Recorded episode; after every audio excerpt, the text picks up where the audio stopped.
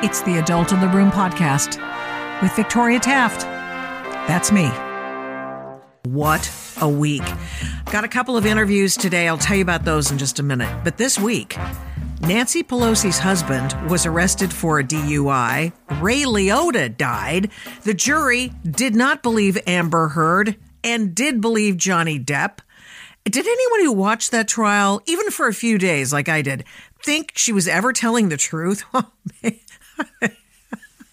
I wanted to get Nate the lawyer on this, but we'll grab him for the show later to break it down. One thing for sure if you want to sue for defamation for a story in the Washington Post, do it in Virginia. Don't do it in LA where they have anti SLAPP laws.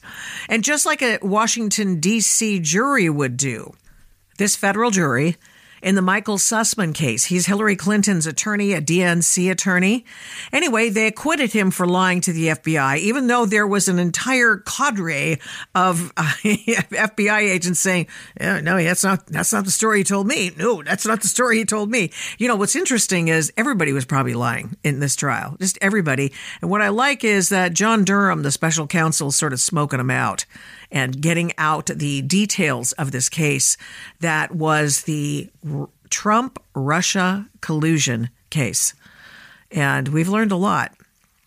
We've learned a lot. First of all, you can't get a fair jury in Washington D.C. If you uh, let me let me put it this way. If you want a jury of your peers, even though it's not in the Constitution that you get a jury of your peers, you're supposed to get an impartial jury. Um, you're not going to get it in Washington D.C. unless you are of the left because those people those people do not like conservatives. 94% for Hillary. 90 over 90% for Democrats. There's 4% for Trump in the 2016 election. I mean, these people are not fans of Donald Trump. Got it. But you cannot even extrapolate those numbers and say, well, you know, if it hadn't been Trump, they would have loved Republicans. I know. No. But that's not the end of this, of course. There are other people coming up and being examined and eh, maybe even targeted by John Durham, but it's not the end of the entire story. And what we found out in the last couple of days is that Michael Sussmann, Hillary's attorney, formerly of Perkins Coie, he had to leave, and Mark Elias, Hillary's attorney, DNC attorney, he left because they were both under scrutiny. Mark Elias testified against Michael Sussmann. And Robbie Mook, Hillary Clinton's campaign manager, testified and said that Hillary Clinton greenlighted the disinformation campaign about Trump Russia to the media. And of course, Sussmann and his minions took it to the FBI and the CIA to spy on Donald Trump. There's a very interesting thing about this. What we found out was that the FBI has an office at Perkins Coie. And it's not just an office, an empty office. Oh, yeah, sure, that's the conference room. We, we just keep around for people who may need an office space when they're between some legal business. No, no, no, no, no, no. This is a clamp down, maybe even a SCIF uh, with computer access, reportedly. But Perkins Coie does say, admits, confirms that it does have such a place for the FBI, which connotes access. And what's interesting is that both uh, Congressman Jim Jordan, Matt Gaetz, say a whistleblower informed them about this and that Michael Sussmann was the one in charge of overseeing the security of this room. Now, let's just let's just step away and take a breath here for just a minute. You're telling me that a guy who's up on charges and in fact had been indicted early in the Hillary Clinton uh, accusing Donald Trump in this big disinformation campaign that says Trump is a super secret Russian agent is now in control and charge of this FBI space? What you talking about? Really? And that somebody thought that was a good idea because why exactly? Oh, there's so much more to this story. I wrote about it over at PJ Media, and I want you to go see it. Uh, there's, I mean, well, let me just tell you a couple of salient details, shall I? First of all, they had access, they had computer access. And according to reports, and these are reports by the FISA chief judge, there was a lot of illegal activity going on, people unmasking uh, the individuals that were uh, sought, information sought by these people, and they were unmasked and they were identified in public. And remember, there was this whole thing. Uh, Trump's going, where, where the hell is it? What's going on here? How, how are all these people being quote unquote unmasked, uh, outed, basically, for lack of a better way of putting it? In fact, that's a better way of putting it. And the way it goes down is the uh, Conservative Treehouse, which is a website and a, a political website, conservative, as you might expect, and they get some stuff right a lot. And they've been reporting for the past couple of years that the Obama administration had begun weaponizing the executive branch, his different offices, such as the IRS and his lackey, Lois Lerner. You may remember this. They went after the Tea Party, the 2010 Tea Party. That was huge. I mean, there were Tea Parties all over saying, hell no, stop spending all this money. You're just trying to buy, predicting exactly what Biden is doing right now. And what's he doing? He's debasing the currency, he's causing recession. This is a mess. This is a mess. Yes, we have a COVID overlay. I think they used it to achieve all of their ends. And I, I hate to say that. But anyway, the IRS stopped being weaponized after they were busted, and Judicial Watch sued them.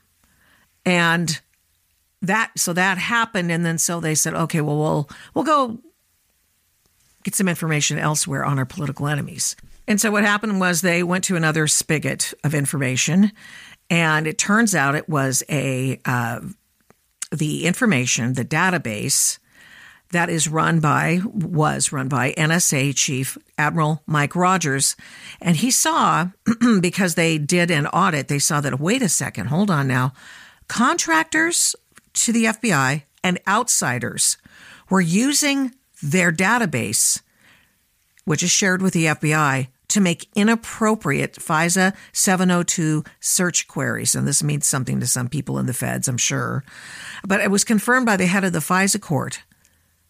And when Judge Rosemary Collyer excoriated the FBI for not just lying to her on the court's FISA's applications, Carter Page ring a bell. But what happened was 85% of the queries in a, in a particular period of time were illegal. That was the time at which this existed over at Perkins Coie.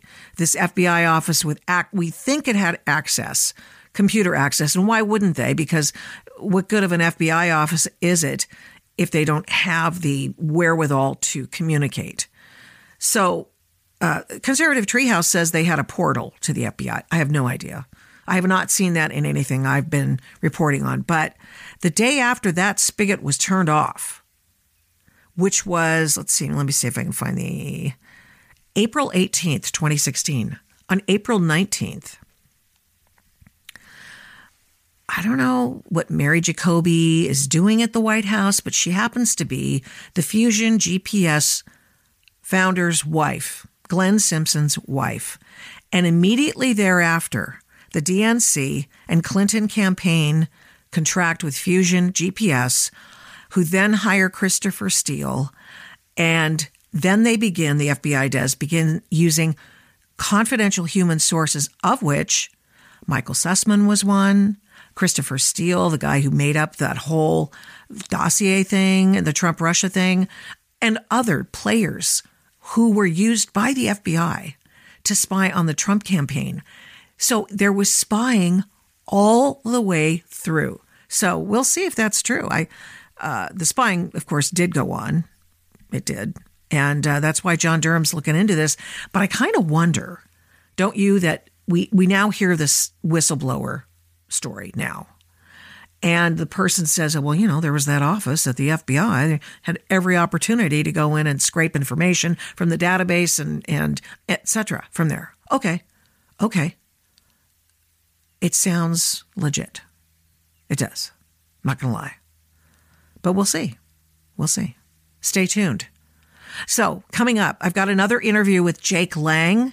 He's the January 6th protester. He's still in prison, awaiting trial. This is outrageous and astonishing, even if you think the guy's the worst guy in the world.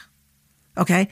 You don't keep someone in prison for, uh, you know, 18 months while they're waiting trial. Solitary confinement based on what? There is so much wrong with this case that will just curl your hair. If you did not listen to the last episode of Adult in the Room podcast, please go back and listen to that. The this technical issue with the, his uh, interview. You know, I, I've learned something. Sometimes it's difficult to interview someone who's who's in prison. I'm just. Is it just me? I don't think so. But go ahead and listen to that. There are more details than there are in this latest one. And then Jake from from prison uh, made a do- documentary and he'll tell you about that as well. And then an interview with Glen Morgan, who's in Washington State.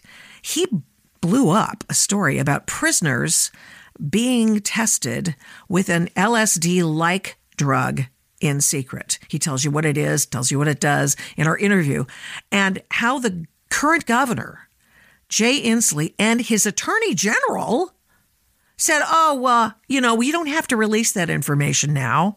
And do you know why they didn't release the information now? Because it really was a bad look to have the governor touting, get a COVID vaccine. You can't go anywhere. You can't have a job. You can't stay here. Police officers, you're out. All of those things. And forcing the, that medication on individuals when indeed it was illegal and unconstitutional for them to do this to prisoners. So, just just a thought. So, let's go to Glen first and listen to his explanation of this bizarre story out of Washington.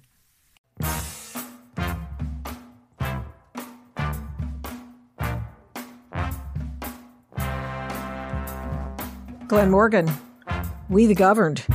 You have pretty much had your own private way with a particularly large story in the state of Washington having to do with some bad optics for Governor Jay Inslee. Now, what happened and how did you become involved in it?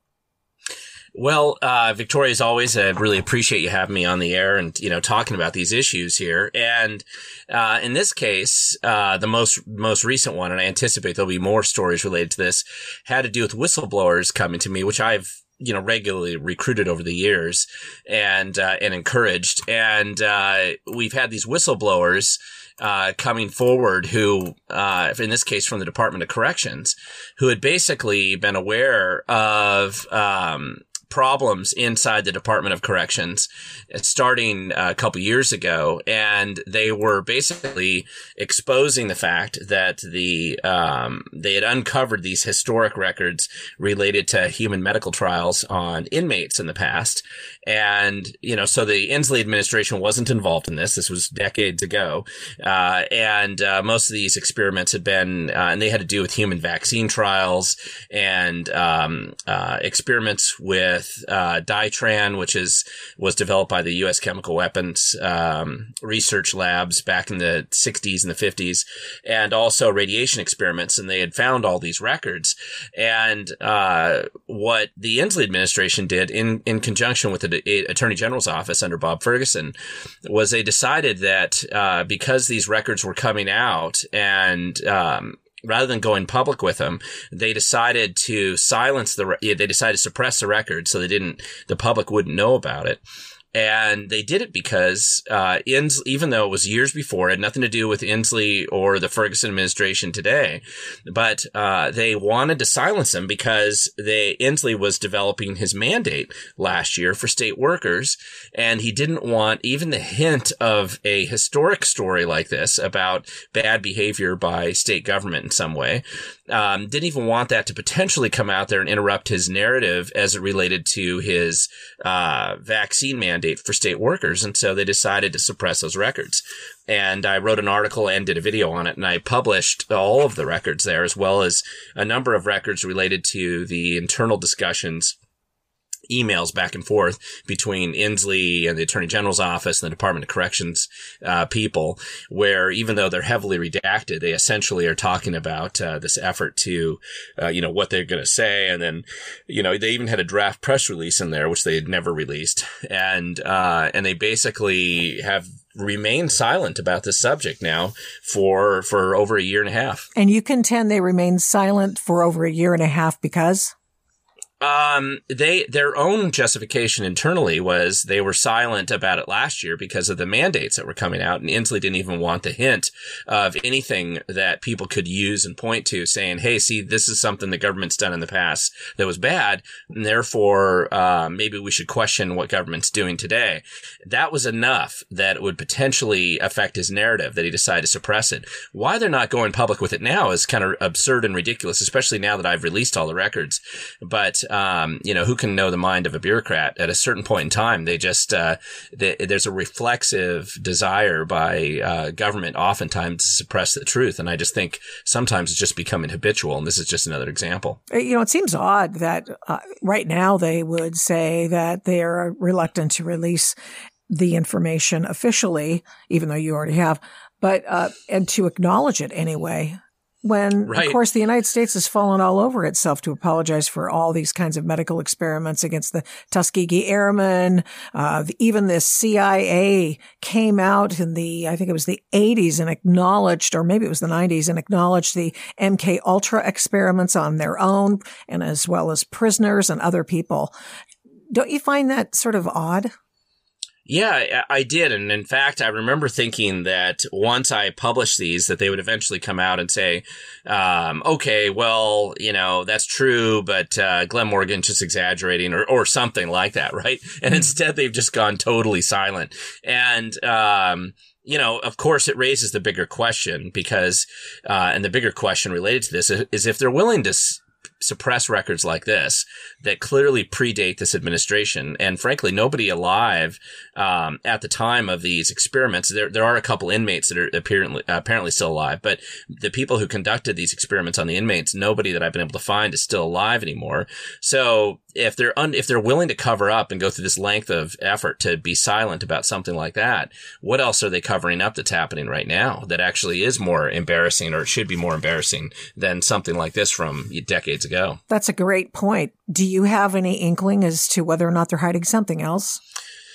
Well, I know they're hiding stuff. They, they, it seems so reflexive for almost every senior bureaucrat in modern government. I mean, uh, to conceal and hide stuff that it just seems to be the nature of their job. And, uh, so they definitely are. The question is, what are they hiding and when will we find out about it? I do believe that most of this stuff eventually comes out, uh, and, and gets exposed there is some more information coming out from the Department of Corrections on other things that they are trying to hide that's a lot more current. But um, I I want to release these records all at the same time uh, when I when I get them compiled correctly and uh, review a few more uh, pieces of information from whistleblowers. But this is just reflexive. It doesn't matter if it's the Department of um, Ecology, Department of Transportation, um, you know, Employment Security Division, right, that loses six hundred uh, you know million dollars yeah. supposedly to Nigerian fraud scheme. I mean, every single state agency seems to be doing this as just a matter of habit. And the um, Governor Inslee, uh, this is just how they roll. And the Attorney General Bob Ferguson, his his agency and his under his administration, his main job is just to simply justify the concealment of the truth and come up with excuses that helps give the state agencies the ability to justify why they're going to hide whatever they're hiding from the public today you know, we might find out about in the future. Maybe they'll succeed in suppressing the truth on some of these issues. But uh, it's just kind of amazing to see um, the extraordinary lengths that they seem to be willing to go through to just keep everything secret like this. Isn't Bob Ferguson the top lawman in the state of Washington? Now, what? Uh, why would he hide this? Well, one of the things is that the Attorney General also provides legal counsel for all of the executive agencies in the state of Washington. So he's legally obligated to do that. Now they'll tell you that there's like a firewall sort supposedly between the attorneys that they assign to help at the Department of Ecology or that they assign to the Department of Transportation or in this case the Department of Corrections. Um, so in other words, there's an attorney there to represent the Department of Corrections, and then there's going to be other attorneys that technically represent um, the governor's office, and then there's and but they're all coming out of the Attorney General's office, and groupthink predominates in yeah. this space. So there's not it's not like uh, any of these people come up with unique ideas on their own. If they did, he would have fired them long ago. In I mean, the Ferguson administration generally just keeps people in that uh, are willing to um, toe the line and follow the direction that he has, which is mostly uh, supporting big government at all costs, and uh, it really everything else becomes very secondary uh, to that. And when you do see them have, or, you know, being willing to leak out information that's embarrassing to an agency or an individual in government, it's usually a based on a political decision that's already been made, where they're willing to throw that person under the bus, or um, they've decided that you know they there's a political infighting issue and they pick sides it, it tends to be something like that. Otherwise, they're they're pretty good at basically keeping a unified front and and making sure the public doesn't know what's what's going on. Ditran, they gave that to the prisoners. What did that do to the prisoners? It created uh, psychotic breakdowns, according to the handwritten notes and observations that were found in these records. Uh, it is kind of like LSD. It's an hallucinogenic, but it does more than that. It actually creates apparently fa- um, uh, times uh, amnesia, uh, where they don't remember what they did during these psychotic breakdowns. Uh, it's pretty bad stuff. Um, and you know, the idea of informed consent wasn't the same back then as we have it today. Uh, they were most likely they would have been violating most of the rules that we would, in theory, have in place today in regards to actually letting them know about what the side effects or the potential problems would be. And uh, you know, right. so they give this they give this terrible uh, I mean, it, it's really a banned disease. You know, it's a banned substance. You're really not supposed to be using it on human uh, right. it, it, under any circumstances, but that's what they did at the time, and um, it obviously led to pretty bad uh, bad outcomes for the prisoners they tested it on. Now, the radiation tests, um, those did become public um, experiments that were made on on uh, the prisoners. Those did become public in the 90s, and there was a lawsuit related to that that ultimately ended in a judgment uh, against the Department of Corrections and against the state of Washington, where they did have to pay uh, people that they had experimented on with these radiation experiments in prison or their family members. Uh, that settlement uh, went through in 2000, uh, so about 22 years ago. Some of these records would have been relevant to that lawsuit and should have been provided at the time. Hmm. Um, but the Imagine claim, that. of course, yeah, yeah, yeah. But the claim, of course, is they, they didn't have access to them. And uh, these records have been discovered in the Walla Walla Penitentiary. Supposedly, hiding in a closet uh, where nobody had, you know, they just stumbled on him uh, a few years ago. So uh, it's it's just one of these things where if they just had gone public with what they found and when they found it, right? This I don't think there'd be the same kind of a story.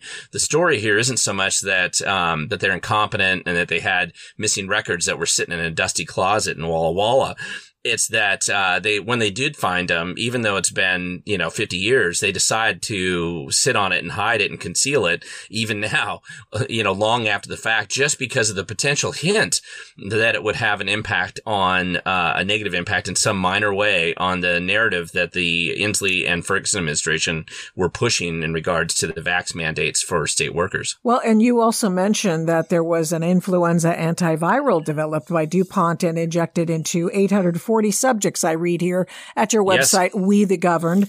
And that, of course, is a real bad look for Inslee because he's essentially asking people to do the same thing with these so-called vaccines, mRNA vaccines. Right. right. Yeah. And I mean, I'm sure that that was part of the reason why uh, they were, you know, he was feeling like it could have a negative impact on, uh, you know, what they're doing today. I mean, there's there's no evidence in the records that I that uh, we we made public that there were any specific problems uncovered with the influenza vaccine experiments that were done back in this time frame on the on the um, prisoners. So there wasn't anything specific that came out of that that I could see that was particularly negative, but again, it's just this whole idea of even the hint, even the slightest hint of a potential negative or contrary image as it relates to government's experiments on on people and uh, things that they would know that you wouldn't do today, or at least in theory, in theory, you, you wouldn't be doing today. They they don't even want that hint of a potential question on the narrative, and for that, they were happily willing to silence and suppress these records, uh, even as significant as they are and as historic as they are, uh, just because they didn't even want that hint. And I, I mean, again, it raises the much bigger question to me: is what else are they willing to hide right now? It's a, almost as if they don't trust people to have the information that will bring them some transparency in government. It's so weird. Uh, they trust us with our vote, but all of a sudden we have devolved several IQ points and therefore they can't trust us with information that makes us a better citizen. Well, they only trust us with our vote when the vote goes the way they want it to go. If right. we vote for $30 car tabs, um, then they say that uh, we just don't know what we're doing. And, uh, you know, and that's, of course, the, the classic uh, scenario with big government and uh, with this kind of groupthink that tends to exist um, in the permanent bureaucratic class.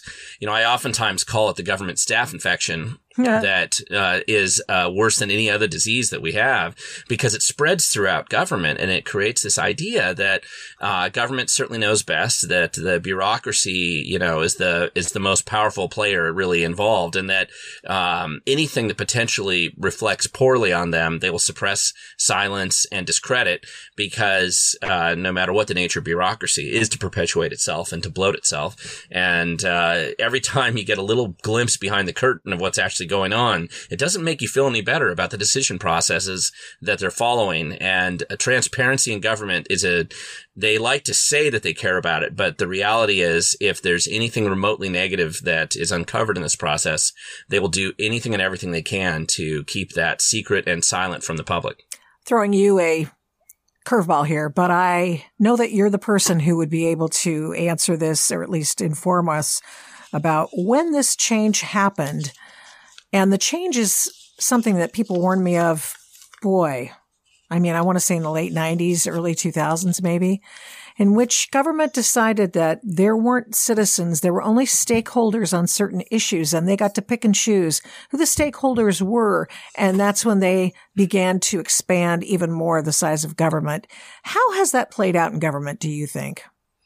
Well, and you know, to be fair, this is kind of a historic challenge with uh, self governance in general, uh, and then the nature of the bureaucratic state. If you actually go back in Washington state history, and I'm, you know, as a fifth generation Washingtonian, I, I love Washington. I'm never leaving, and I care about the state, and I tend to focus on it. And there, there's been these historic waves that have occurred in Washington state history. Once in the early 20s and 30s, uh, once again in the late 60s, early 70s, and then I think we're eventually going to be seeing another one here where people become, they discover things that government, local government bureaucracy is doing that uh, they don't like and they want to find out more about it. And then, of course, government bureaucracy and the politicians and whatever established interests are involved, they decide to stonewall or silence them or push back on them. Um, the existence of our current sunshine laws that came about in the 1972 initiative, uh, Open Public Meetings Act, Public Records Act, and uh, some of those uh, related laws that came out around that time, all were in response to scandals that were ongoing, where they were uncovering things the government was doing in the shadows, and they wanted to know more about what was happening in government. Um, what's a little different, I think, today is that the way government has structured and integrated itself into the political conscious, like uh, where they're really clearly aligned with one party and very opposed to the other party. That I think is a little bit different because if you go back and you look at the sun, the efforts to um, passed the sunshine laws in the late 60s, early 70s, that really was a bipartisan across the board sort of grassroots approach where people all across the political spectrum were supporting that. You actually saw the same thing in the 20s and 30s with a lot of the uh, grassroots efforts in Washington state to require more accountability in local government, particularly when it came to uh, regulating taxes, uh, you know, and, and, the ability to raise taxes and how to spend those the tax dollars. Nowadays, um, the bureaucracy has decided to basically align itself almost exclusively with the Democratic Party and kind of left wing causes, and I think that's one of the biggest differences that we see today. It's just this tendency to align themselves with one side and the special interests that support that side. So it's become very political. Sure has. It's you against everyone else, which is yeah, yeah. everything and everyone. Yeah. yeah. and until you know, I, I think there's an underappreciated element to uh, big government today, uh, whether that's at the county and city level or the state level or the federal level. It's these outside special interests that have kind of insinuated themselves uh, into the decision making process and the benefit being becoming the beneficiaries of uh, government that's no longer transparent or responsive to the average citizen there. So when you look at the homeless industrial complex, there's clearly an entire established industry. They might quote unquote call themselves nonprofits, but they take, you know, uh, millions and millions and 100s mm-hmm. of millions and billions of dollars now to ensure that the ho- quote unquote homelessness or drug addiction problem only gets worse. And the worse it gets, the more money they get. And that money is almost entirely unaccountable. Nobody audits it. Nobody checks to see what happens. Once it leaves the government and these big checks going to these special interests, it just vanishes. Sounds and legit. The, yeah, yeah, and then the outcome measurement, right, which is are we solving the problem, only gets worse, and nobody bothers to go back and think about. There's no accountability uh, because they've ceded everything to NGOs. Right. And they don't want that accountability. Anytime you try to raise uh, questions of accountability, as I've done in the f- uh, past with trying to institute maybe laws or requirements regarding auditability and um, making the books public and how they spend their money, they raise a huge fuss out of it like it's the end of the world and you think that uh, Armageddon was coming. And it probably is for the total corruption that seems to permeate these organizations.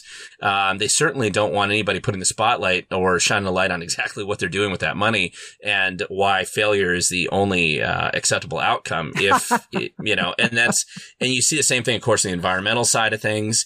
Yeah, you'll see the same thing. Um, you know, because the gangrene and the government staph infection that occurs over there is, has been pretty dramatic. It really has only been overshadowed by the homeless industrial complex recently, and uh, you'll see the same thing in in uh, government contracts, uh, at and building contracts. Who gets you know to decide uh, elements related to transportation policy?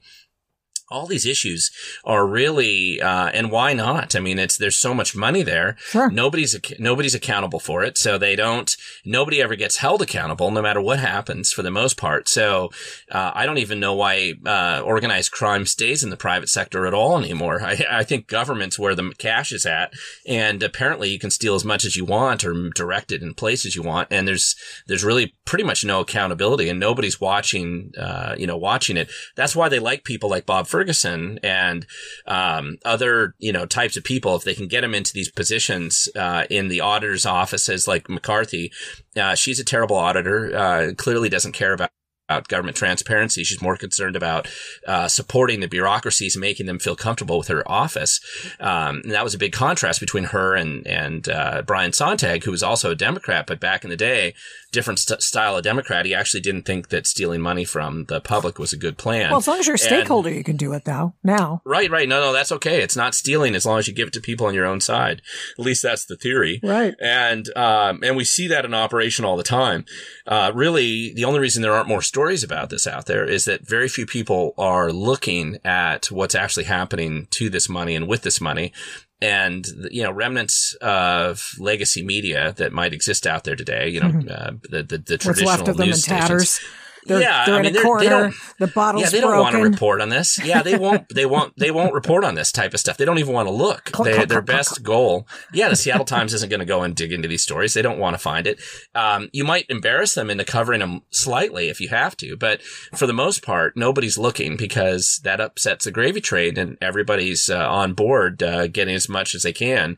Uh, and um, and that's why it's incumbent on us, kind of in the this newer alternative media, you know, for lack of a better term, but just we have to go out there and, and expose the truth about what's happening because, you know, it won't, the, the music eventually stops and there won't be enough chairs to go around. And so when that, when the gravy train kind of comes to an end now, suddenly I think you're going to see a lot more people coming forward, um, and exposing this stuff. And I think this is just the beginning. Why do you think you had a whistleblower approach you with the information of found documents pertaining to the experiments on prisoners. Why do you think that happened? Well, um, because the mainstream media wouldn't listen. That's number one. Uh, and so they get, and this is the common refrain that I hear from whistleblowers all over the place. Uh, the mainstream media won't listen. And so therefore they're having to go to alternative sources. And I'm one of them. And I do actively recruit whistleblowers in Washington state. Um, I think they also go to me, uh, at least what I'm told by some of them is that they know that I'm not afraid of, of uh, exposing the truth. And that at least from government's perspective, I'm not compromised on this. I, you know, I, I'm clearly willing to go after any of these, uh, anybody in government that's, that's stealing money or, or doing stuff like this, bad behavior. And, uh, and I think that's probably why they went, they, they went to me. But, uh, you know, to be fair, they they had approached the mainstream media with a lot of this stuff first. And, uh, those guys just went silent and did nothing. So they still haven't said anything, even though you've broken this thing wide open. Yeah, not yet. So, but that's what, but you know, uh, talk radio has, has covered it now. And, uh, you know, there is starting, you are starting to hear about more of this as time goes by. But, uh, it is one of those things where, uh, you're just going to see the traditional, uh, media, whatever's left of it. They, they just aren't going to cover these kind of stories, even when it's uh, handed to them on a silver platter. Question. $10 gas. Is that a thing in Washington state?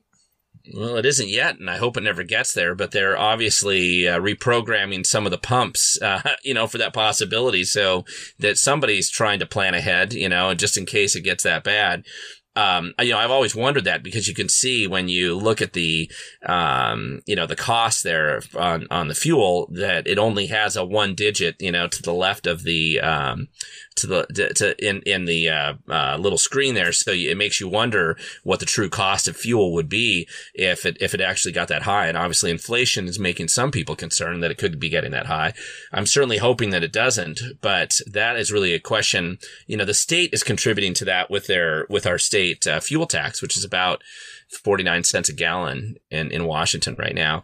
But, uh, the federal, um, you know, refusal to allow, um, you know, op, you know, like shutting down pipelines and ending leases and making it impossible to get more sources of fuel, plus the international issues going on right now and inflation, all of these things are combining to increase the cost of living for all of us. And, there's no escaping, um, you know, bad government. You, you just have to change it. You can't go, you can't hide in a rock and hope that it passes you by. Uh, the reality is we have to be active and engaged and uh, recognizing that we need to replace uh, bad government when when the, they're when they're in charge, creating as much of a fiasco as these guys currently are. Jay Inslee, who is the governor of Washington State, I heard say I believe it was just this week that he would not reduce the statewide taxes on gas because it would only encourage the oil companies to increase the price at the pump. And when you got done laughing, yeah, yeah, yeah, Well, I mean, you know, nobody's ever accused Inslee of being very bright, and uh, nobody's ever really accused him of understanding economics either. And uh, but of course he'll never be questioned because uh, he is only going to allow friendly media to be around him and uh, so you know i don't see anybody actually asking those questions but in the end cutting the gas tax in washington state probably isn't going to be up to inslee anyway it's going to end up being done by you know, some combination of the people of the legislature. Uh, I do think we're going to see pretty significant legislative change um, this cycle, at least. Uh, you know, as it all depends on how competently the Republicans provide alternatives in these various districts. And as we're, you know, as we're talking today, this is the end of filing week. So we'll see who actually decides to run. But if you have Republican candidates um, who are serious about running for office and they don't need a drool cup to to function on the campaign trail, then you know, then it's then then there's then there's a legitimate alternative in some of these races, and uh, I think the voters, at least based on both surveys and just experience that I have out there in the field, in a lot of these districts, there's a lot more um, competitive legislative districts. I think uh, in play right now during the 2022 election than than I think most people are aware and certainly more than would have been predicted a year ago, just because of um, you know crime, inflation. Inflation's a, a, national thing, but it's it still affects people's decision uh, when they make local decisions uh, at, at, the ballot when they're voting. You know, with their ballots, uh, even if they live in King County and they get ten of them. Um, they're still getting, you Yeah, know, they're right. still making that decision. Yeah. And, uh, and so there's, uh, and, and I think it's crime and I think the schools and I think the homelessness tied into the crime issue and the drug addiction thing. A lot of this is people are looking at this wondering exactly what kind of a country do you want to live in and how ridiculous is it that in a, uh, theoretical uh, country that's supposed to be, uh, you know, a first world country. Why is it that you have these kind of problems all over the place? And, um, you know, that it is possible to solve them, but you're not going to solve them with the goofs that are in charge right now that helped create them in the first place. You know, my my son-in-law is from Mexico, and we have occasional conversations. And uh, he said the you know when uh, President Trump had talked about a particular country being a shithole country. Quote, my son in law said to me, You know, I came out of a shithole country and now I've come to America and I think it's turning into a shithole country because of the corruption. You're not as free as you think you are, he said to me. You are not as non corrupt as you think you are. And That's right. It's absolutely, absolutely and- right. And and that's actually kind of one of the funny things. And I've had this discussion with other with investigators before in the past as we've looked at uh, just structure of state government and local government around around Washington State. I don't think we're completely unique, but there's this myth that uh, the political establishment in Washington wants to portray this Pacific Northwest kind of squeaky clean myth that somehow uh, we don't have any corruption in this state, and it's just Yeah. it just doesn't exist. And it's this self-serving myth that the bureaucracy and the pol- political class want to portray, and it's not. It's obviously uh, it's a it's a foolish thing because human nature being what it is, it isn't any different here than it is anywhere else.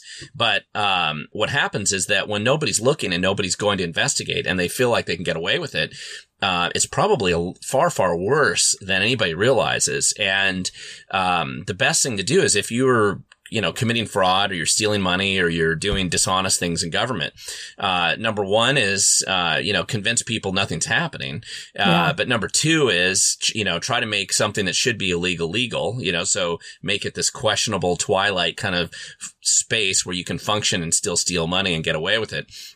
Or uh, make sure you have some control over the media so that nobody covers what's actually going on. And this is the opportunity that exists for those of us who care about good government and who don't want all our taxpayer dollars wasted on on political scams and and uh, theft of our of our hard earned tax dollars.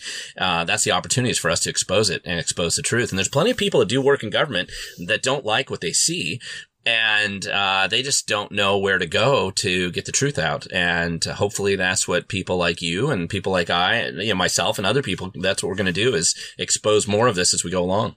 We the Governed. Glen Morgan. He's a treasure in the state of Washington. Thank you so much for coming on the Adults in the Room podcast. Victoria, thank you for having me. I know. Is, is this story amazing? It's un, it's unreal. It is unreal. He'll he'll keep on top of it, and we'll keep on top of that for you. So last time on the Adult in the Room podcast, we spoke with Jake Lang, who has languished in prison awaiting trial for his antics on January 6th. His imprisonment is all kinds of wrong. It's unconstitutional. Plenty going on there. We had a shorter period of time to discuss things this time around. Please listen, check out his website, check out his documentary. Let's go.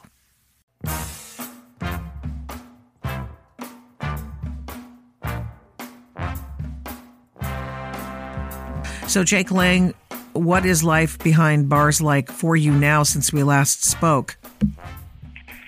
Uh, 518 days in now. Um, the conditions are not getting any better. I mean, solitary confinement, 22 hours a day in your cell is um, it's hard enough just for a week. Now imagine it for over a year, and um, not being able to, you know, see anybody or have any normal human conversations other than through the phone.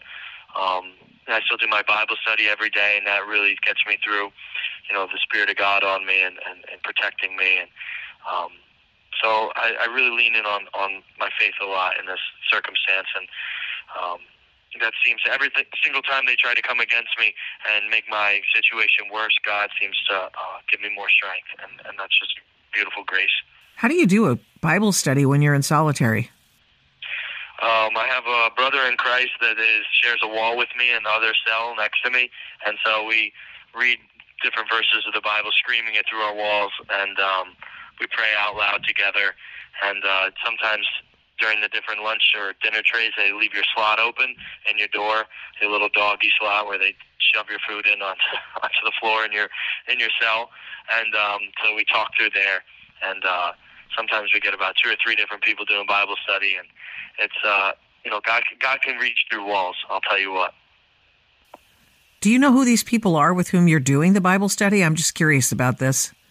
Is it any I mean, other January yeah. 6th people or just No, they've so I'm in Alexandria, Virginia right now and um I've been moved 8 times since I've been arrested, but I did a year in DC prison um with my fellow Jan 6 patriots and uh they moved me then to Lewisburg, Pennsylvania, um, where there was only like four or five Patriots there, and now they moved me down to Alexandria, Virginia, where there's no Jan Sixers here. So um, the people that I'm with here are just, uh, you know, other federal detainees. For a variety of things, have you ever asked them what they're in for? um, this this this uh, admin segregation is mainly for, for people who have been alleged to uh, committed homicide. So, yeah. So you're in a, a population of people, although you are by yourself, with murders. Yep, that's uh, that's what God has placed me to to really preach and to spread His word to the least of these, to the, the people that are hurting the most and had, have had the most sin on their hearts. And so I preach to them and try to, you know, give them the word of God and, and let them seek repentance through His uh, His Son. Last time I spoke with you, we had some technical issues, but uh, this is you know sounding okay for a phone call from prison. And uh, is there anything new and different in your case since last we spoke? Yeah, definitely. So my case has um, the judge that I've been blessed with. Uh, I thought originally it was a curse because um, he denied my bond. Um, and I have no criminal history, and you know, criminals are getting out from alleged murders and shootouts of police all across the country, and um, I don't even have any injuries on my um, criminal report or whatever on my indictment, and so recently he this 1512 charge it's called it's called obstruction of congress. It is a charge that is a blanket charge that the democrats and the prosecutors the liberal extremist prosecutors have used and charged like hundreds of people with from january 6th it's a 20 year maximum sentence. It's the largest charge that any of us have by far. So this 1512 charge um, it's called obstruction of congress and my judge recently has um, struck it down from one of my fellow patriots. He's the first judge to remove it from um, one of their indictments or a motion to dismiss that his lawyers filed. And so then the prosecutors filed back for a motion to reconsider. So my judge just yesterday, um, Judge Nichols, he responded to that and he finalized his um, decision. And so my brother Garrett Miller, my patriot uh, brother, he now has been lifted off the, the the obstruction of Congress charge, which is looming over all of our heads. And so I have a motion to dismiss that the judge is currently deliberating on for my 1512 charge. And I'm praying that um, he sees the same scenario in Garrett's case as he does in mine. And um, that'd be just a huge godsend and I mean, it's a, it's our main charge. It's a charge that comes with a 20 year maximum sentence that could lock uh, any Jan Sixer up for multiple decades. You know. Why did they throw the book at you? I mean, they're throwing the book at me because I'm a symbol of liberty, and they're throwing the book at all January Sixers to scare the other patriots across this country into submission, letting them know that they are in fact living in tyranny, and that if you ever dare to protest your government for a stolen election, that uh, you know the White House is being taken over by a tyrannical regime. Joe Biden recently said uh, the Second Amendment is not absolute. I mean, that's rhetoric of a tyrant, and, and that's unacceptable in this country. And so, we're being ruled by tyranny right now, and um, they want to make sure that any other patriot that ever was brazen enough to stand up to the the socialist and communist regimes that are currently stationed in the White House would be deterred from doing it because they see other people like myself have, you know, been absolutely, I mean, drugged through the mud, called domestic terrorists, white supremacists, all these lies about I'm Jewish, you know, call me a white supremacist. And these people don't even have, you know, their their their minds on straight, and so they're trying to deter future patriots from standing up. Well, putting people in prison for months on end without a trial seems to me a good way to do that. Yeah, um, they're front loading our sentences is how they call it in the the prison system. Basically, punishing you before trial and putting you in the worst possible conditions and scenario. Um, like I said, right now I, I have a light that stays on 24/7 in my cell, sleep deprivation, social deprivation, no religious services other than me reading the Bible. There's no chaplain, no church, no where to worship or pray outside of my cell. Um, no medical services here. They won't. They're refusing to let me see an MD, a physician. Only nurses. Um, there's no place for me to work out. I don't get to leave this little area here. I don't get. Haven't seen the sunlight in two months. Um, there's no law library here. So, I mean, if you think about the basic tenets of human survival anywhere or in a prison, have been stripped of all um, humanity and front loaded my sentence for 500 and some odd days. Just all of this is basically to cripple your spirit to make you take a plea deal. And um, many of my fellow Patriot brothers have, you know, they've bent the knee and they've taken these plea deals eh, basically under duress. Yeah. And and uh, it's wicked. It's really wicked, and it's purposeful what they're doing. It's and, unconstitutional what they're doing. You, you, you know this is unconstitutional behavior inside of a prison. It's cruel and unusual punishment. I mean that in the technical sense. All of the things you listed, which I'm sure you listed on purpose, are things that are required to give to inmates in a prison system, especially ones who've been convicted, much less somebody who's not been convicted. Yeah, I mean, I'm being treated like um, like an ISIS terrorist that you know bombed a, a school, you know, or something like that. And I, I hear the Guantanamo Bay terrorist detainees are treated much better, and they get to go outside and they have a yard, they get to play sports and eat actual food. I mean, they're trying to starve me here. I, I'm on a 100% soy-based diet, even though I'm on a kosher diet. They don't have any actual food for me here. Okay, let's just go over just a few for a few minutes before we get to the news of your documentary, which you have coming out, which is I don't know how a guy makes a documentary while in prison, but you were caught on camera doing bad things on January 6th, right? I would never say bad. I would say our founding fathers would uh, been standing shoulder to shoulder with me, uh, standing up against tyranny and defending human lives. I was also um, you know, I have two people who have come forward and signed court sworn affidavits that I saved their life on January 6th. And I think that if um, the situation was with George Floyd, you know, everyone was asking, you know, why didn't anybody knock the officer off uh, George Floyd's neck? And, um, you know, that, that same situation happened on January 6th. You have to, sometimes you have to um, defend a third person's life by, you know, doing what I did and doing what many of the January 6ers did. Um, and you also have to stand up and defend the Constitution at all means, you know. And, and, and so I would never say bad. No, I would say um, patriotic. Well, I guess assaulting a peace officer was among them, correct? Um, a redcoat, somebody that was uh, disobeying their constitutional orders to defend the Constitution and to uh, uphold uh, free and fair elections and uphold uh, our, our Bill of Rights. I would say that they, these people were um, Nancy Pelosi's personal army, uh, Capitol police officers that were sent there to brutalize unarmed American c- citizens that were peacefully protesting. Um, and then uh, last time we spoke, you talked about your documentary that one that you made from prison. How did how does this happen? So I've been blessed um, with amazing support system and team of people around me, and really just a coalition of amazing patriots that uh, from j6truth.org, my, my website, um, which is, you know, got a lot of traffic and it's, we've been producing a lot of content on there. Um, people have come together and sent, you know, hundreds of hours of videos of, poli- of different instances of police brutality, totally unprovoked, brutal attacks by the police, people standing, congregating, peacefully protesting, and all of a sudden a flash grenade lands in the midst of them, or a smoke grenade, or pepper balls from like a paintball style um, gun that has pepper spray, um, little bullets in them um, that explode on impact. And so, um, you know, people were protesting peacefully, unarmed, and the cops are using all these incitement tools, flash grenades, smoke bombs, uh, pepper ball bullets, and then obviously pissed a lot of people off. And um, they started to defend themselves. And so we caught all of this on this documentary, including even more horrific and, and horrible circumstances, such as the circumstances surrounding Rosanne Boyland's um, brutal death by the hands of the Capitol Police. That I um, was involved in trying to save her life, and uh, she died in my arms.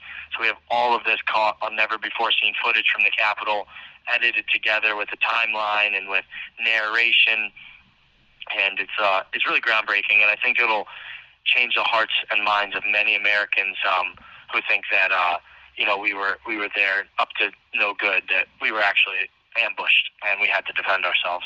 I don't know if you're aware of this. Probably your attorney has said this that the uh, Department of Justice has changed the way it has said it will re- it will respond to protesters, and uh, and, and by virtue of that, they won't be doing the flash grenades amid groups of people that aren't doing any active rioting uh, and that sort of thing. And it's all in the response, of course, to the BLM and the Antifa riots of 2020 when the shut down Washington folks shut down the uh, Lafayette Square, attacked the church right in front of the White House, and were seen going under the they ground. Tried to burn it down.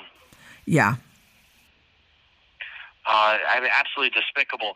You know, it's a riot when you're just there to sow, sow civil discord, and you're there in the name of you know stoking race relations and, and and whatnot, and you're there because George Soros has hired a bunch of bad actors to you know leave bricks around and toss Molotov cocktails into police. But it's a it's a protest when you're there because a tyrannical regime has stolen an election from a constitutional republic, and it's our not just our right, but it's actually our duty in America to um, protect our republic. And I don't think January 6th was a riot. I think it was a, a an uprising of patriots that was supposed to be peaceful. Nobody brought weapons. It wasn't a real uprising planned out prior, where people brought weapons, but it turned into a a defensive action between all the patriots defending their own lives, but also uprising against tyranny and defending our country against a regime that is now in office destroying our country. I mean, mm-hmm. name one thing that the Joe Biden um, stranglehold is not currently destroying, and um, it'll get worse. Our civil liberties will start to disappear even more than the COVID tyranny has already knocked them uh, down, and you know, people will uh, either grow complacent or they'll continue to, to fight back. You are pictured from January 6th with a baseball bat. What do you what do you say to that? You know, freedom isn't free, and there's a lot that goes into uh, standing for the Constitution and standing for this country. And the decisions to defend my life and the people around me by taking a an aggressive stance was one that was taken after they murdered Rosanne Boyland in front of me. They murdered. It was, a, it, to me that's they declared war on us right then and there. It was like the. I'll tell you what. It was the Boston Massacre of the modern day era. The the government that is tyrannical murdered unarmed, peaceful protesting citizens in front of me. And what would you? I mean, I wasn't raised to run away like a coward. I was raised to stand and fight if people murder uh, unarmed women in front of me to defend them and to push back. And I would never run away from such a situation. And so those pictures and that videos and stuff of me with the riot shield and with the bat, that's after they murdered an uh, American citizen in my arms and disobeyed their constitutional orders to defend this country. So, you know, you be the judge. American people are, are my judge. You know, did I do the right thing? Would you have done the same thing, or would you have tucked tail and, and, and ran away? And uh, you know, more people may have died if I didn't stand and defend them. I just know that even the ACLU says uh, retreat and live to fight another day, and you might have to do that fighting in court. And of course, you're doing both. You did both. You did both. You said you recently got a video phone call with somebody, and tell me how that works in prison. Well, yeah, I mean, for the first year I was locked up in D.C., there you know, really had us on, I mean, social attrition not able to do a, uh, a in-person visit and no video video visits. I mean, this is you know 2021, 2022 now. You know, what do you mean you can't do a video visit? Everyone's got FaceTime on their phone, so they're really just keeping us from our families, trying to get us to fold to take these plea deals. And then I got bounced around the country, and um, now I'm in Alexandria, Virginia. Still no in-person visitation um, from some made-up virus, but I do get one 10-minute video call a week um, with my family, and so I got to see my grandma and my grandpa for the first time in 17 months, and uh, very emotional. Very, you know, they they support me. My family calls me a hero. They call me a patriot. They're proud of me, and uh, I love them so much. And I can't wait to come home and, and be with them. Next steps legally for you. What happens next? Due process motions, habeas corpus motions, selective prosecution motions, questioning the government's jurisdiction, questioning everything about mm. this ridiculous uh, court case. And so we're going to be hammering them with many motions coming soon, as soon as we get a ruling on this 1512 motion to dismiss. When do you expect that 1512 motion to be ruled uh, on? He just ruled yesterday on Garrett's um, finalized uh, motion uh, where the government responded, and then he responded again and said, "No, this is final." So I am, I imagine mine will be coming out within within the next few days, probably before my June sixth launch of uh, the full documentary on j6truth.org. Well, thank you so much, Jake. Appreciate you being willing to talk with us and take the tough questions. I mean, in the last interview we had was really just basically asking fundamental questions that are important and also just getting them down on record. And I, I appreciate your willingness to do that. And you don't run away from your story.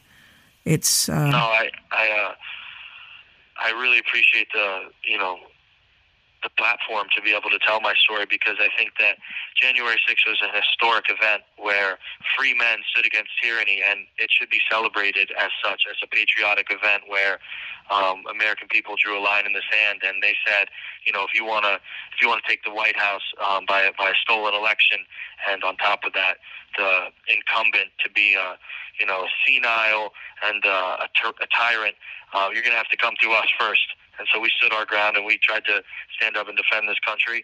And um, you know, uh, the, we live to fight another day, and we're continuing to fight um, peacefully in court. And if we wanted to be peaceful on January 6th, I mean, you know, there's a, I would say out of that that group of people there, probably about 90% of them are gun owners. So the fact that nobody showed up with a gun uh, out of a million people kind of shows our, our mindset that it was a peaceful protest that turned into a uh, an uprising of patriotic fervor, and it was amazing. It was one of the greatest days in American history.